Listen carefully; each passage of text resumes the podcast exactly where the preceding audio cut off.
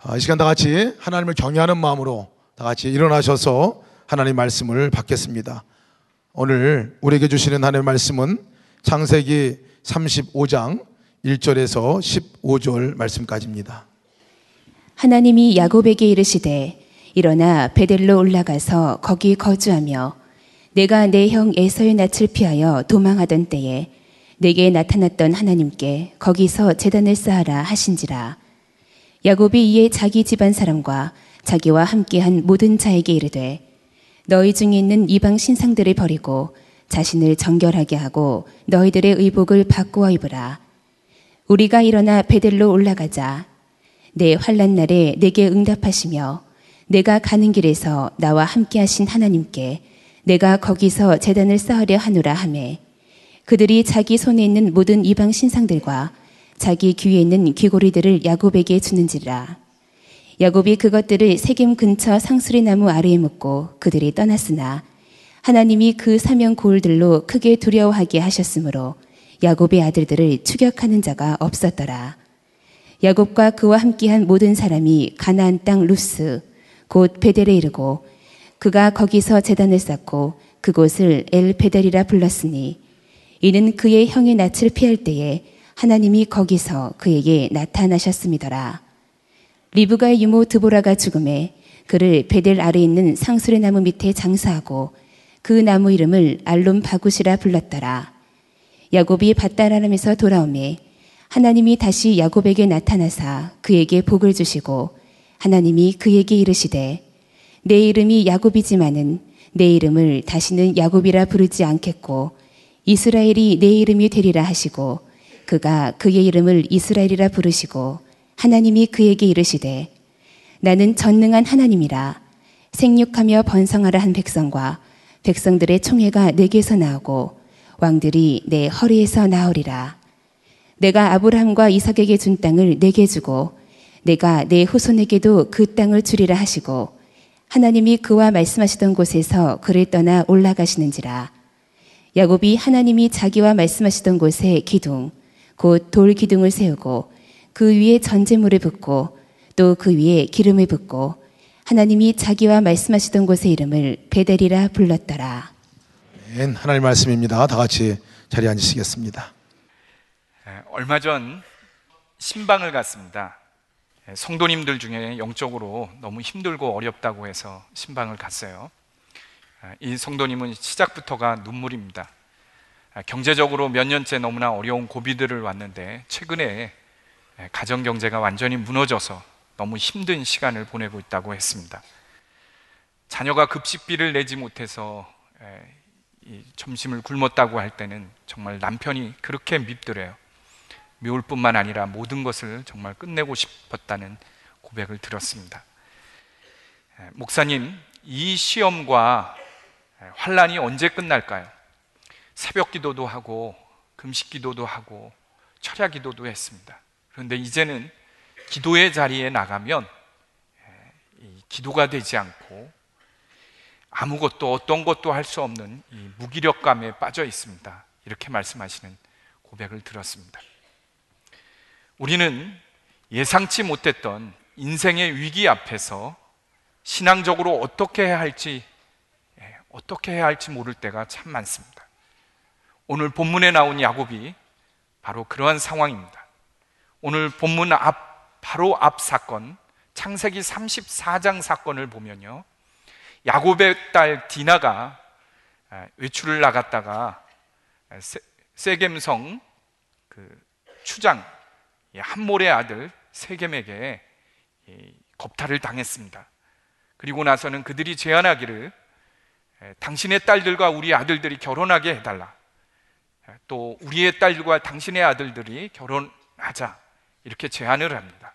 다시 말해서 나그네로 살던 나그네로 살던 이 야곱 가족을 가나안 족속에 같이 우리가 하나가 되자는 이야기죠. 그때 야곱의 아들들이 그 제안을 받아들였습니다. 대신에 조건은 할례를 받는 겁니다.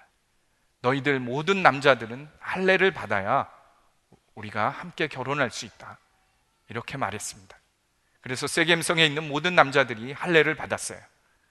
그러자 야곱의 아들들이 움직이지 못하는 이 세겜성 남자들을 다 죽였습니다. 아, 명예 회복을 위해 피해 복수를 했는데 문제는 커진 겁니다. 왜냐하면 야곱 가족 일가족이 생존의 위기에 있는 거예요. 어떻게 해야 할지를 모르는 상황입니다. 이때의 상황을 아, 야고보서 34장 30절에서 야곱이 이렇게 말합니다. 너희는 나이를 나를 오히려 어렵게 했구나. 이 가나안 사람이나 브리스 사람이나 이 땅에 사는 모든 사람이 나를 사귀지도 못할 추한 인간이라고 하지 않을 거냐. 우리 가족은 숫자가 이렇게 적은데 가나안 족속들이 연합해서 이제 나와 우리 가족들 모두를 칠 텐데 우리가 결국은 죽지 않겠느냐. 이렇게 말합니다. 야곱은 인간관계뿐만 아니라 생존의 위협 속에 있습니다. 어떻게 수습해야 할지 모르는 그러한 상황 속에 있는 거예요. 그때 창세기 35장 1절 말씀에 보면 하나님이 나타나셔서 이렇게 말씀하십니다.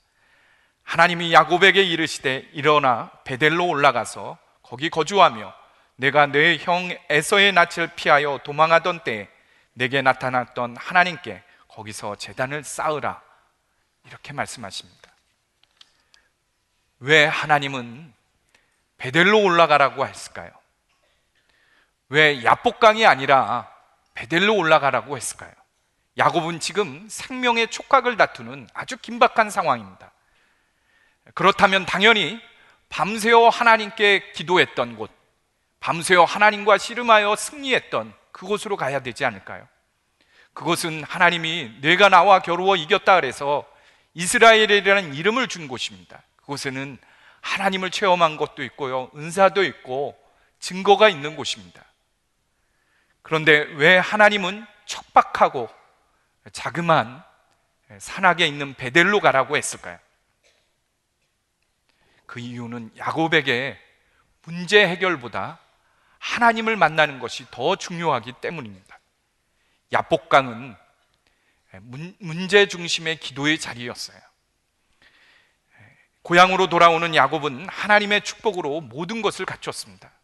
라반 외삼촌의 집에서 하나님의 복을 주셔서 그에게 많은 재산과 자식과 부인들을 얻게 했습니다. 그가 돌아오는 길에는 그가 그토록 갖고 싶어 했던 라헬 부인도 있었고 첫째 부인도 있었고 두 부인에게서 난 자식들도 많았고 소떼와 양떼 모든 가축들이 많았습니다. 그러나 야곱에게 한 가지 문제가 있었어요. 그 문제는 형 에서와의 관계 문제입니다. 야곱은 형 에서를 속이고 장자권을 가로챘습니다. 그것으로 형 에서와 적대적 관계에 있었습니다. 야곱은 돌아오는 마지막 길목 이제 이 압복강만 건너면 가나안 땅이 보여요. 그 나루터에서 가족들을 먼저 다 보냈습니다. 그리고 홀로 나루터에 남았어요. 근데 그 밤에 하나님의 사자가 나타났어요. 그래서 그 하나님의 사자와 밤새껏 씨름했습니다. 야곱이 젖먹던 힘을 당해 이 씨름하면서 내게 복을 주지 않으면 나는 결코 놓지 않겠다. 그리고는 그 붙들고 그 밤에 그렇게 기도했어요.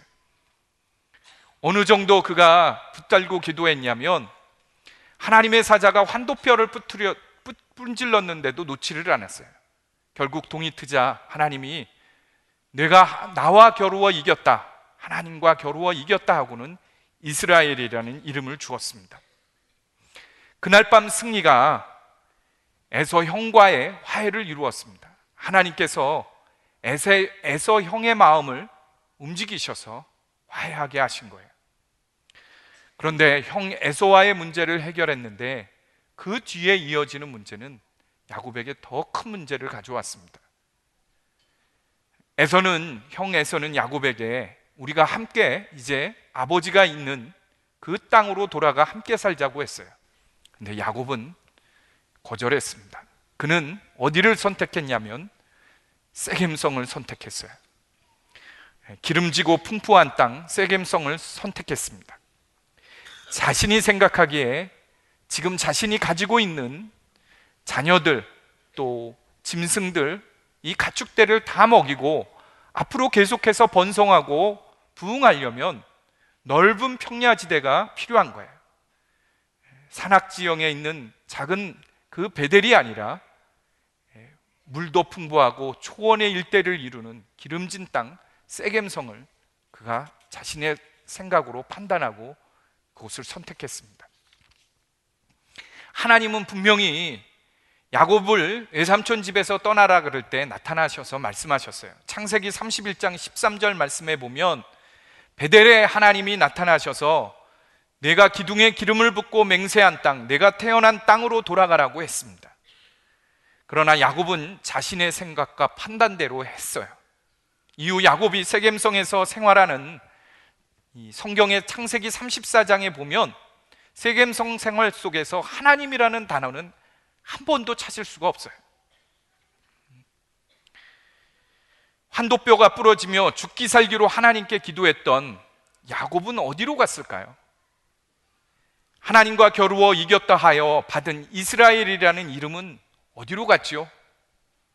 하나님을 찾아도 문제 해결에만 매달리면 이렇게 됩니다. 다급한 문제가 생기면 하나님께 작정 기도도 하고 금식 기도도 하고 철야 기도도 합니다. 그러나 문제가 해결되면 기도의 자리에서 그 성도를 찾아볼 수가 없네요. 우리 입시 때가 되면 학부모들 기도의 자리에서 보지만 입시 끝나면 하나도 보이지가 않잖아요. 야복강 나루에서 야곱은 하나님의 계획과 뜻 가운데 구한 것이 아닙니다. 자신에게 필요한 것을 필요한 것을 채우기 위해 몸부림치며 기도한 자리예요. 결국 야곱은 세겜성에서 딸 디나가 겁탈을 당하고 결국은 그의 가족들이 생존의 위기에 내몰리는 그런 형국이 되지 않습니까? 야곱, 야복강이 문제 중심의 기도의 자리였다면 베델은 어떤 기도의 자리였을까요? 베델은 하나님을 만나는 곳이었습니다. 베델은 야곱이 에서를 피해 외삼촌 집아, 집으로 라반의 집으로 도망갈 때 첫날 밤을 보낸 곳입니다.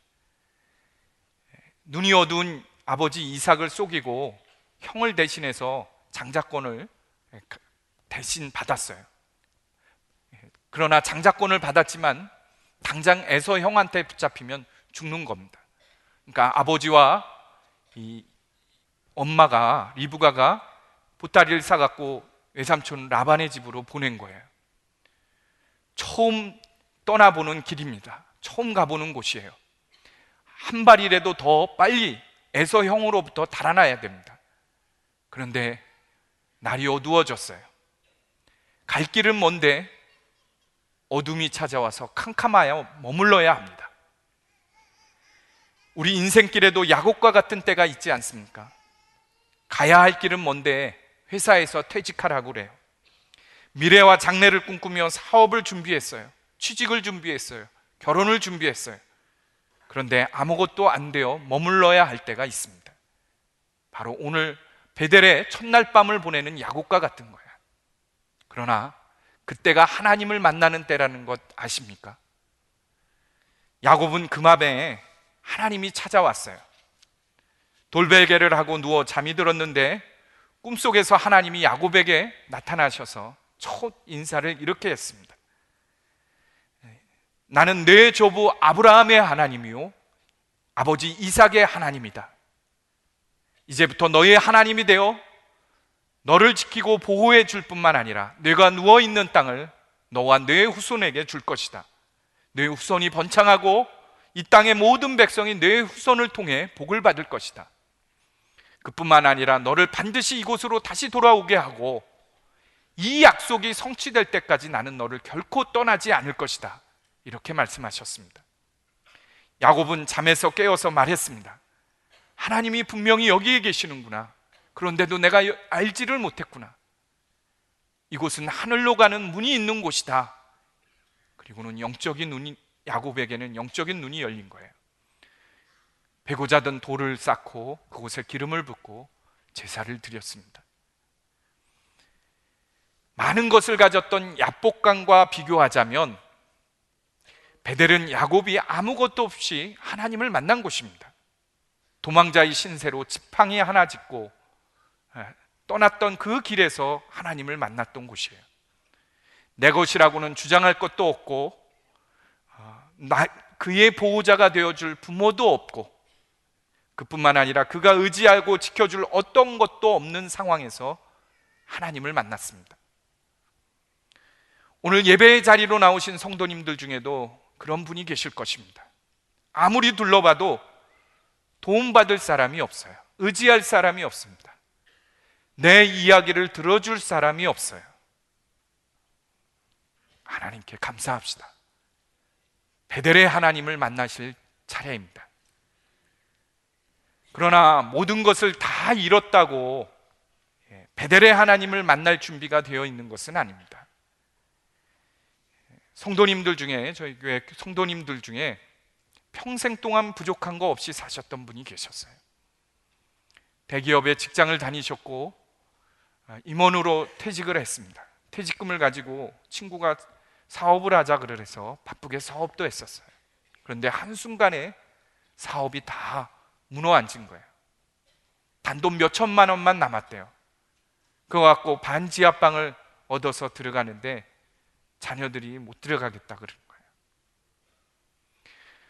아, 이분들이 남들의 도움을 얻어서 24시간 하는 이 음식 점을 했습니다. 24시간 하는 음식점을 하는데 남편 집사님이 안 보여요. 그래서 신방을 갔습니다. 갔는데 부인 집사님은 그렇게 말하는 거예요. 그동안은 여보 바빠서 함께 예배드리지 못했는데 나는 정말 소원이 당신하고 나란히 같이 앉아서 예배드리는 거고 같이 신앙생활하는 게 꿈이었다고. 이제 그냥 버는 만큼 갖고 살고 주일 예배 지키자고 이렇게 이야기를 해요. 근데 남편 집사님은 안 됩니다. 자식들 이제 다 출가시켜야 되는데 미안하다는 거예요. 아버지 가장으로서 미안하다는 거예요. 그래서 어떻게든지 벌어서 그 준비를 해야 된다는 거예요. 그리고 1년여가 지났습니다. 집사님이 병원에 입원했어요. 문병을 갔습니다. 근데 그 집사님이 그렇게 말씀하세요. 목사님, 저는 열심히 일하면 돈이 모이고 몇 년 뒤면 어느 정도 회복할 줄 알았어요. 전에는 내가 그 돈을 참 우습게 알았는데 그 돈 모으는 게 쉽지 않네요. 그렇게 말씀하세요. 우리가 가난하다고 생각하면서도 여전히 옛 과거 내가 가졌던 것이 많았던 나를 붙잡고 있는 성도들이 있습니다. 옛날에 과거에 내가 어떤 사람이었는데 전에 내가 어떤 지위를 가졌었는데 전에 내가 얼마만큼의 돈을 벌었는데 전에 내가 교회에서 어떠한 어떠한 사람이었는데 이런 것들을 붙들고 계세요. 이런 분들은 예배의 자리에 나와도 하나님을 만나는 기쁨으로 충만하지 못합니다. 기도가 막히고 신앙생활에도 기쁨과 감사가 없어요. 이분들은 아직도 베델의 하나님을 만날 준비가 되어 있지 못한 것입니다. 하나님을 만나는 것이 문제 해결보다 더 중요함을 명심하지 못한다면 아직 베델의 하나님을 만날 준비가 되어 있지 못한 겁니다. 아무리 문제가 어려워도 아무리 문제가 급박해도 예수 그리스도를 주님으로 영접한 사람이라면 당장 눈에 보이는 그 어려운 문제 해결에만 집중해서는 안 돼요. 언제나 주 예수님을 바라보아야 합니다. 왜냐하면 이것만이 모든 문제의 근본 해결책이기 때문에 그래요. 베델에서 하나님을 처음 만난 야곱은 하나님에게 완전히 빠져들었습니다. 하나님을 완전히 신뢰하고 의지했어요. 자신의 장래뿐만 아니라 앞으로 태어날 모든 후손들에게 하나님이 사랑하고 책임져 주신다는 그 약속의 말씀을 붙들고 그가 이제부터는 오직 하나님만 믿겠다고 결단을 합니다. 그리고 11조 헌금을 드리겠다고 창세기 28장 21절에서 22절에 나와요. 사랑하는 사람과의 관계에서 첫 만남은 매우 소중하지 않습니까? 예, 왜냐하면 이때보다 순수하고 신실한 마음이 없기 때문에 그래요. 저는 순회 선교단의 김용희 선교사님 처음 배웠을 때, 아, 저 선교사님 조금 오버한다 이런 마음이 들더라고요. 왜냐하면 예수 그리스도의 십자가, 예수 그리스도의 복음만 말씀하시면 우시는 거예요. 울먹울먹 하시는 겁니다. 예수 그리스도의 십자가, 예수 그리스도의 이름만 들으면 그 말씀만 하시면 울먹울먹해요. 그런데 그분이 고백하는 것이 있어요. 자신은 술집, 요정집의 아들로 태어나서 화류계에서 죄악 가운데 죄에 뜬 장아찌로 죽다가 살아갈 인생이었는데 예수님이 자신을 찾아와 만나 주신 거예요. 그리고는 나를 위해 나를 사랑하사 독생자를 드리기까지 사랑하신 하나님의 사랑을 만난 것입니다. 예수 그리스도를 만난 거예요. 그래서 그는 그 선교사님은 예수 그리스도의 십자가만 말씀하시면 울먹울먹하고 우시는 겁니다. 첫사랑은 우리뿐만 아니라 하나님도 매우 중요하게 여깁니다. 요한계시록 2장 4절 말씀에 보면 하나님이 에베소 교회를 책망하는 말씀이 나옵니다. 내가 처음 사랑을 버렸다. 어디서 처음 사랑을 버렸는지 기억하고 회개하여 회복하라 그랬습니다. 만약 그렇지 않으면 촛대를 옮기겠다. 이렇게 아주 단호하게 말씀하세요. 하나님도 야곱과의 첫 만남을 매우 중요하게 여겼습니다. 베델에는 하나님과 야곱과 첫 만남, 첫 약속, 첫 맹세가 있기 때문에 소중한 거예요. 우리의 베델은 어디죠?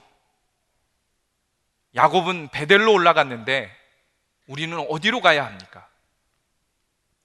우리의 베델은 놀랍게도 우리의 마음입니다. 고린도후서 13장 5절 말씀에 너희는 믿음 안에 있는가 너희 자신을 시험하고 너희 자신을 확증하라. 예수 그리스도께서 너희 안에 계신 줄을 너희가 스스로 알지 못하느냐? 그렇지 않으면 너희는 버림받은 자니라. 이렇게 말씀하세요. 예수님은 우리 마음 안에 계세요. 안타깝게도 많은 그리스도인들이 자신의 마음에서 예수님을 만나는 것을 잘 모릅니다. 여러분, 야곱처럼 베델로 가려면 여러분의 마음을 예, 여러분의 마음에 집중해야 돼요.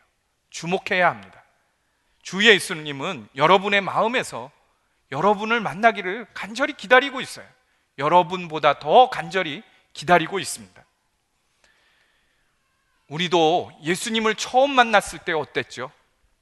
하나님의 사랑에 감격하여 예, 눈물로 회개하며 돌이키지 않았습니까? 그때의 감격을 잘 생각해 보세요. 사망과 죽음의 권세에서 노임받게 하신 예수님, 그 한 분 외에 무엇이 더 필요하던가요? 마음의 눈으로 행복을 만지다란 책을 쓴 김기현 자매가 있습니다.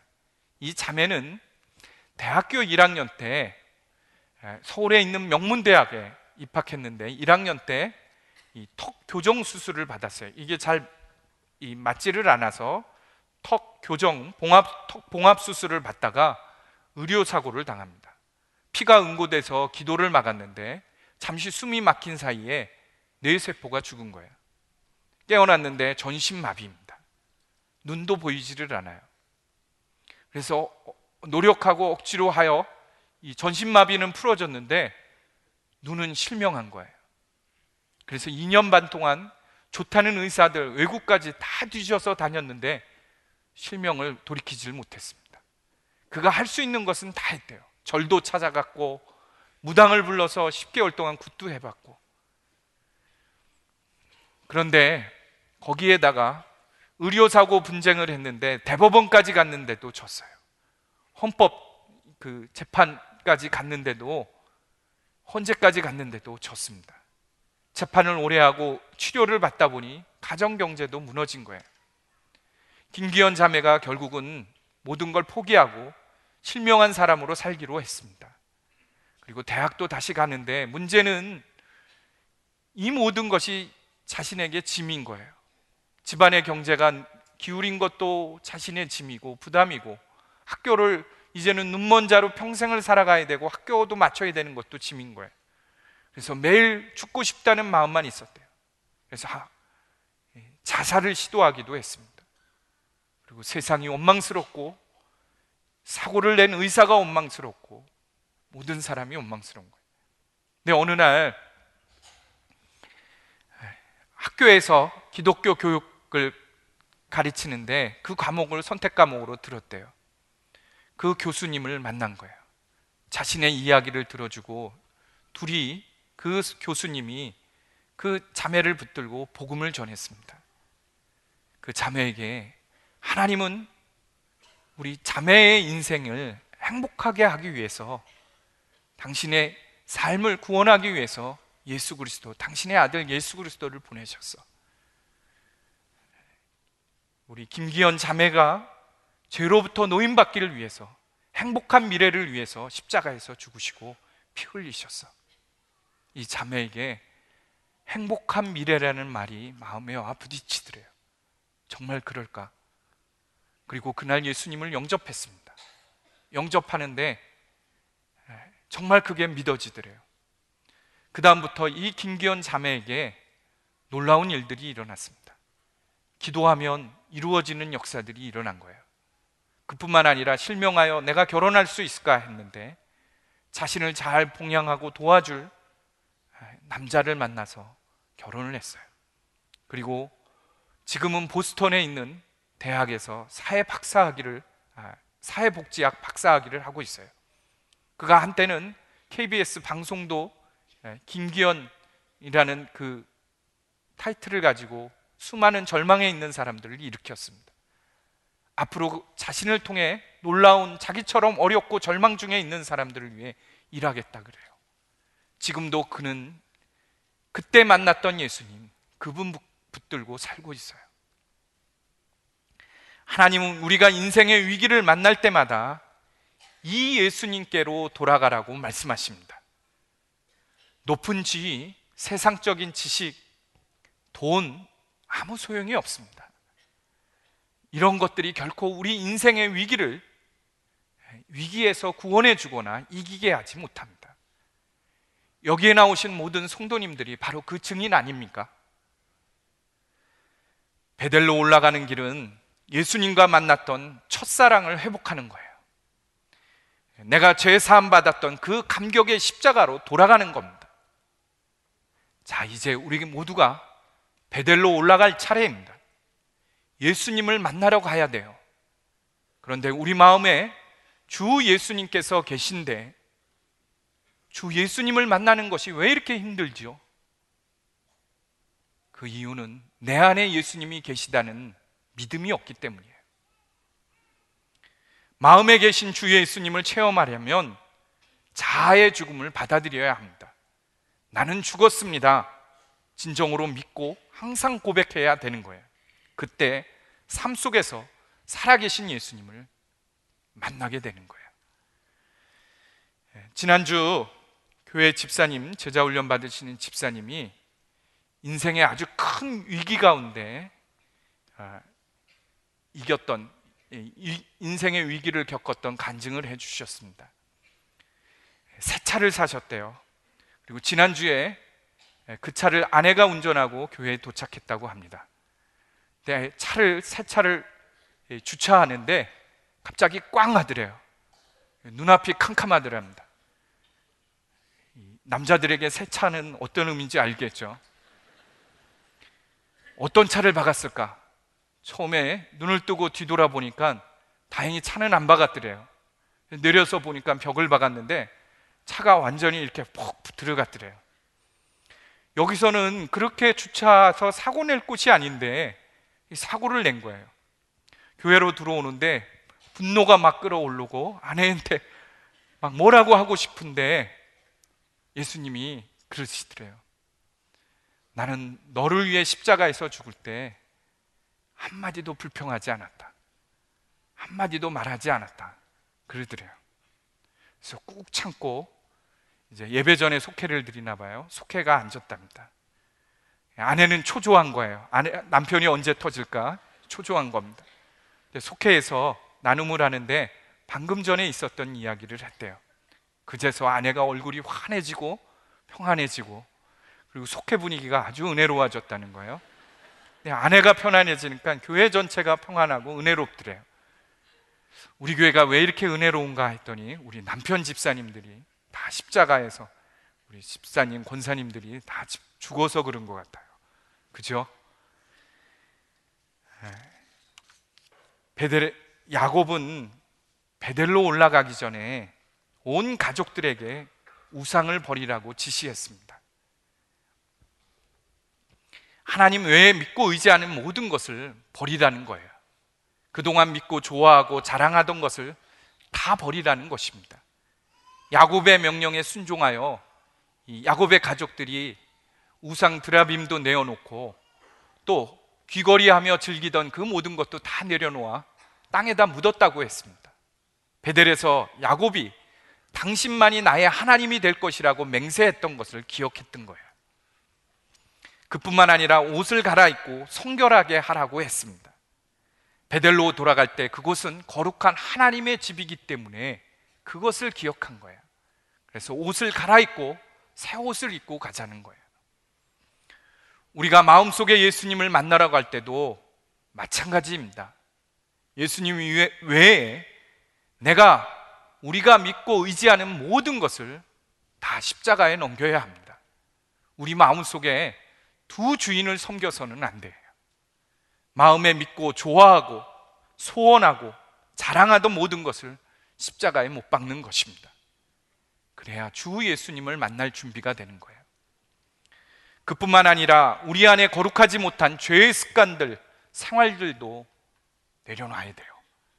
우리 자녀들이 여러분 밖에서 흙장난을 하고 놀다가 그 흙 묻은 손으로 우리에게 부모에게 떡을 달라 그러면 여러분 떡을 주십니까?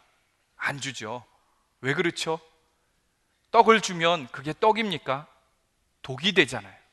흙 묻은 손으로 만졌던 떡은 온갖 병균이 다 있잖아요. 하나님도 똑같습니다. 우리가 죄에 여전히 묶여 있다면 우리를 만나 주시고 우리에게 복을 주시는 것은 독이 돼요.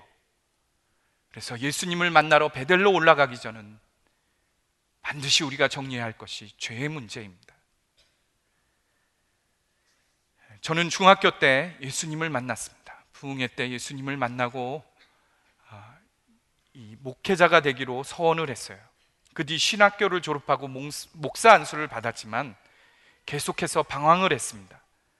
안수를 받자 아버님이 또 다치셔서 2년간 휴직도 해야 했고요. 파트로 또 부목사로 복직했지만 좀 정말 쉽지 않은 그런 부목사 생활을 했습니다. 늘 의심하며 살았습니다. 하나님이 정말 이 길을 가라고 하는 것일까?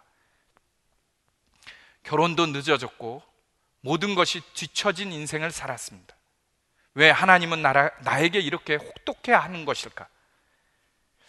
때로는 목사로서 하지 말아야 할 죄도 지었습니다. 성도들이 보지 않으니까 신학교 때 배운 술, 담배를 했어요. 그런데 유기성 목사님이 이 교회에 부임하자마자 2004년 신년 부흥회를 했습니다. 여지껏 말씀을 듣는 중에 내 죄가 드러나기 시작한 거예요. 깨달아지기 시작했습니다. 내 죄의 실체를 봤어요. 눈앞이 캄캄해지는데 정말 눈을 떠도 캄캄한 것이 느껴질 정도로 어둠을 경험했습니다. 아, 이것이 사망이구나. 이게 죄의 결과이구나를 알았습니다. 하나님께 용서해 달라고 회개하고 또 회개했습니다. 그때 예수님이 제게 찾아오셨어요. 내가 너를 위해 죽었다. 더 이상 죄의 종노릇하며 살지 말라. 죄는 이제 너와는 아무 상관이 없다. 내가 너를 위- 너와 함께 십자가에 죽었다. 내가 영원히 너와 하나 되어 함께 살 것이다. 저는 하나님께 그날 기도했습니다. 저는 예수님과 함께 십자가에서 죽었습니다. 이후의 삶은 오직 예수님과 하나 되어 동행하겠습니다. 평생 성령님께 사로잡혀 목회하겠습니다. 만약 죄를 가지고 제가 계속해서 목회했다면 어떻게 됐을까요? 목회가 잘 되었다면 또 어떠, 어떠한 결과가 왔을까요? 그것은 저주입니다. 오늘 예배에 참석하신 성도 여러분, 예수님을 만나러 갑시다. 우리를 이 위기에서 구원할 분은 예수 그리스도, 오직 예수 그리스도 한 분입니다. 예수님은 요한복음 14장 18절 말씀에서 우리를 고아처럼 버려, 버려두지 아니하시고 영원히 함께 하신다고 약속하셨어요. 우리와 함께 하신다고 약속하셨습니다. 이 약속 하나면 모든 문제가 해결되는 거예요. 자, 이 시간 우리가 함께 기도하는데요. 특별히 오늘 설교를 놓고 기도하는 중에 하나님이 그런 마음을 주세요. 오늘 예배 드리는 성도들 중에 정말 마지막이라고 생각하고 좌절과 절망 속에 있는 성도들, 인생의 위기 속에 수월과 같이 계속 빠져드는 그 속에 신앙의 무기력 속에 빠져 있는 성도들이 있을 것이다. 그 사람을 살려야 된다.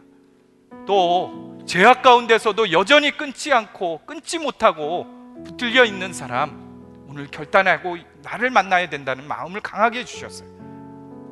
오늘 예수님을 정말 베델로 올라가 야곱이 하나님을 만났듯이 내 마음 속에 계신 예수 그리스도를 믿기로 결단하는 사람, 만나기로 결단하시는 성도들은 이 시간 우리 자리에서 일어납시다. 내가 그동안 믿고 의지했던 것 이제 모두 내려놓겠습니다. 하나님 죄의 습관적으로 끊지 못해서 고통스러웠던 것 이 시간 내려놓습니다. 오직 예수님을 만나겠습니다. 우리 함께 통성으로 기도하겠습니다. 하나님 아버지 주님